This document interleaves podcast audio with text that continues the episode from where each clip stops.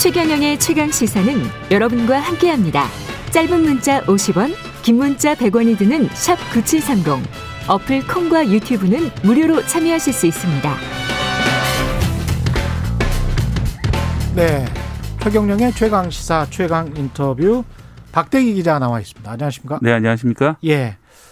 현대차 아이오닉 5 관련해서 저도 SNS에서 네.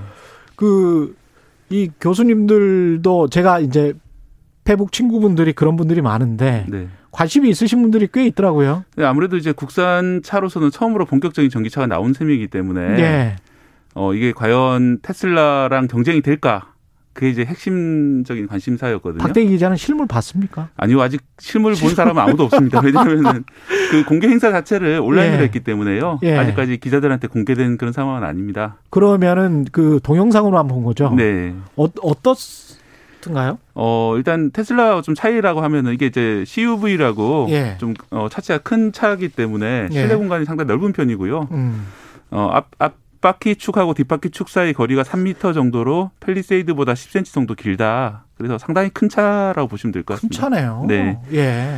어, 그런 점은 좀 장점인데 단점을 음. 말하자면은 어, 주행 거리가 이제 420km 전후로 돼 있는데 420km? 예, 예. 네. 그 원래 이게 당초에 뭐 500km 갈 거다 이런 이야기 하지 않았었어요? 어, 그 얘기는 이제 최대 가능성이 500km 이상으로 그 플랫폼 자체가 이렇게 설계가 돼 있다는 얘기인데 음.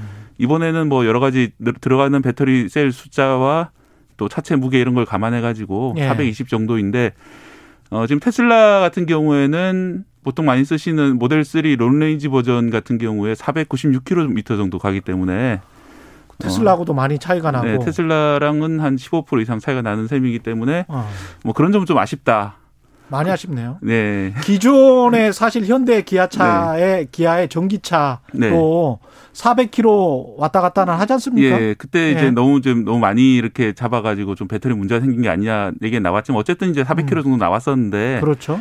그보다 좀 상당히 늘- 늘어난 건 아니라서 그 점은 좀 아쉬운데 예. 어, 결과적으로는 지금 다 매진이 됐습니다. 그래서 지금 주문하시면 다 팔렸어요? 네, 내년 내년에야 받을 수 있는 상황이 됐는데 돈 많으신 분들이 많네. 네. 이 차값이 뭐 보조금을 받아도 그래도 한 3천만 원대 후반 정도 3천만 음. 원대 후반. 부터 시작이니까 더 비싼 그런 차인데 이게 원래 올해 한 2만 대, 3만 대 생산하려고 했습니까? 아, 국내에서 판매되는 양이 그 정도인데요. 그 국내 정도? 판매량은 이미 다 매진이 됐고 음. 또 유럽에서도 매진됐다는 기사가 있고 아직 미국은 출시 전입니다. 미국은 예. 출시전이고 이게 이렇게 인기가 좋은 이유가 뭐, 죠 어, 전기차에 대한 기대가 상당히 많이 있는 것 같고요. 그렇죠. 예전에는 이제 좀 더 스포츠카라든지 큰 차 이런 걸 바라는 사람들이 많았는데 음. 지금은 이제 전기차가 아무래도 뭐 시대 정신이라고 할까요? 그런 아, 내가 친환경에 동참을 하고 그렇죠. 있다 이런 것들을 예. 주, 추구하기 때문에 그렇게 현상이 발생하는 것 같고요.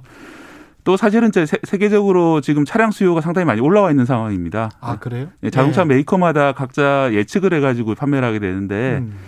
어, 실제로 예상했던 것보다 훨씬 더 코로나 이후의 그런 펜트업 수요 그러니까 어, 반발 수요 음. 예. 예, 그런 것들이 훨씬 세기 때문에 어, 실제로 자동차 회사들이 만드는 부품 중에 특히 이제 차- 차량용 반도체가 부족해서 어, 생산을 멈추고 있는 곳이 정- 정말 많습니다. 예. 테슬라까지 지난주에 멈추기 시작했거든요. 그렇군요. 예. 네.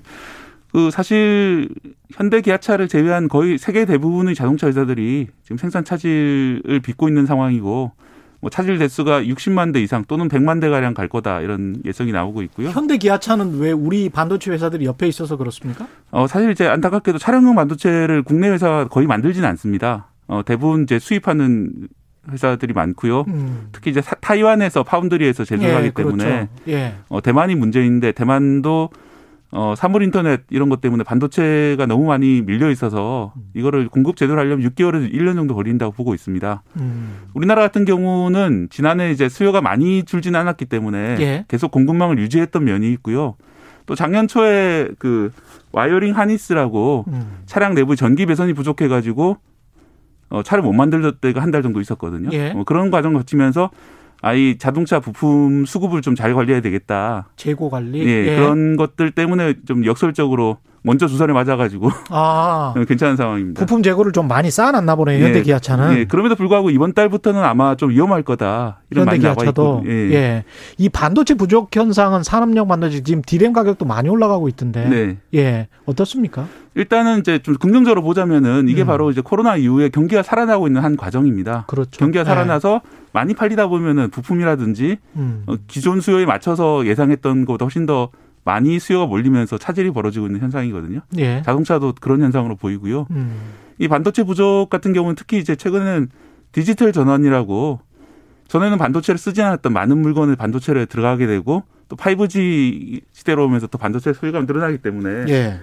단기간에 해소되는 문제는 아닌 것 같고요. 예. 상당히 좀 장기간 갈 수 있는 문제로 보입니다. 근데 지난해 말까지만 해도 서버용 반도체를 충분히 구매를 이미 해놔서 네.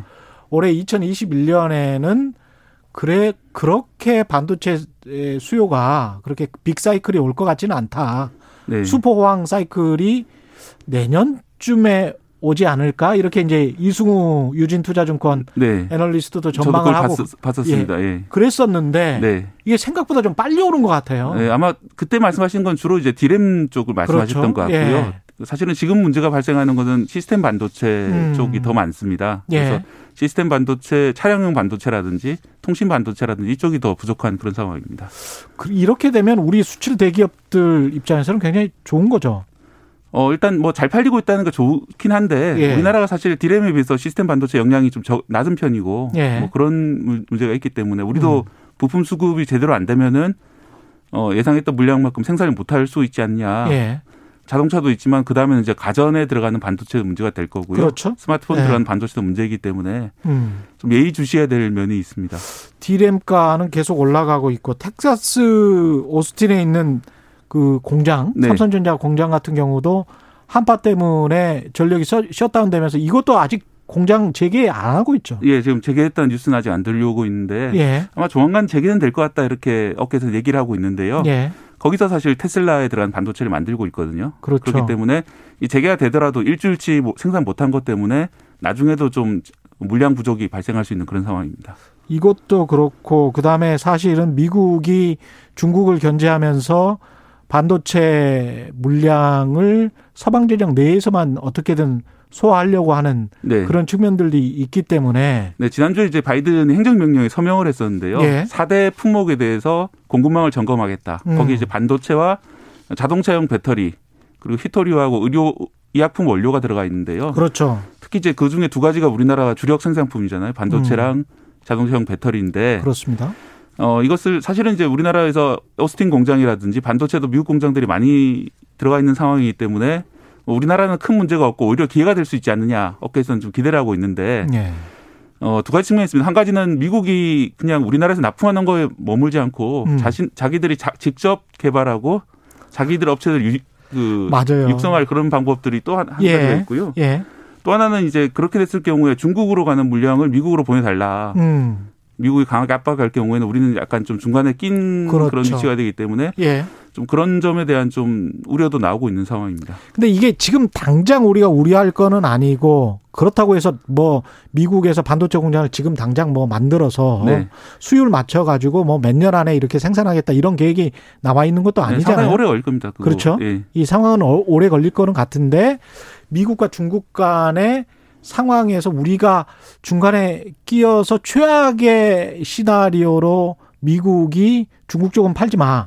네. 이걸 지금 가장 걱정하는 예, 거잖아요. 그 점을 가장 걱정하는 건데 음, 어, 그거는 사실 최악의 시나리오고요. 예. 업계는 상당히 일단 긍정적으로 보고 있습니다. 왜냐하면 중국이 그만큼 반도체 시장에 진출할 시간을 늦춰주겠다, 미국에서. 아, 뭐 그렇게 해석되고 또 2차 전지 같은 경우에도 중- 세계 최대 업체가 중국의 CATL인데요. 어, 예.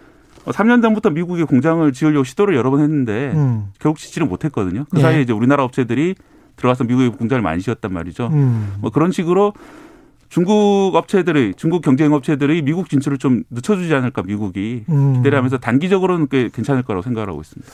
그러면 우리 입장에서는 건강한 긴장 관계를 미국과 중국이 가져가면서 우리는 미국에도 계속 협조를 하고 네. 중국에도 계속 팔고 이러면은 상당히 돈을 많이 벌 수도 있을 것 같습니다. 네, 실리를 좀 찾을 그런 지혜가 좀 필요한 상황인데요. 예. 또 하나 문제는 뭐냐면 그렇게 되면 결국은 미국하고 중국 양쪽의 공장 현지 공장을 많이 지어야 될 가능성이 높거든요. 그러네. 네, 그럼 예. 제조업 공동화 문제가 또 발생할 수가 있습니다. 한국에서 빠져나간다. 네, 그 미국에다 반도체 공장 짓는 것도 아 만약에 안 되면 네. 지금 협상이 안 되면 한국으로 올 수도 있다 그런 이야기도 들리던데. 뭐 한국에서도 지금도 짓고 있습니다. 예. 그러니까 미국에 짓는 건 물량 못지않게 짓고 있고요. 예. 그렇기 때문에 뭐 한국에 있던 공장을 미국으로 돌리는 그런 문제는 아닌데 예. 어 제가 예측하기로는 미국 음. 쪽에 아마 지을 것 같습니다. 지금 이렇게 그래요? 된 상황에서 예. 오스틴이든 아니면 아리조나건 이런- 이런 장소는 정해지지 않았지만 음. 지을 수 있는데 어, 그거가 별개로 한국이 또 따로 짓고 있으니까 뭐 우리나라 공장이 미국으로 간다 그런 간다 이야기는 너무 그렇게 아니다. 쉽게 생각하는 건 좀 곤란할 것 같습니다. 오늘 말씀 감사하고요. 네 지금까지 KBS 보도국의 박대기 기자였습니다. 고맙습니다. 네 고맙습니다.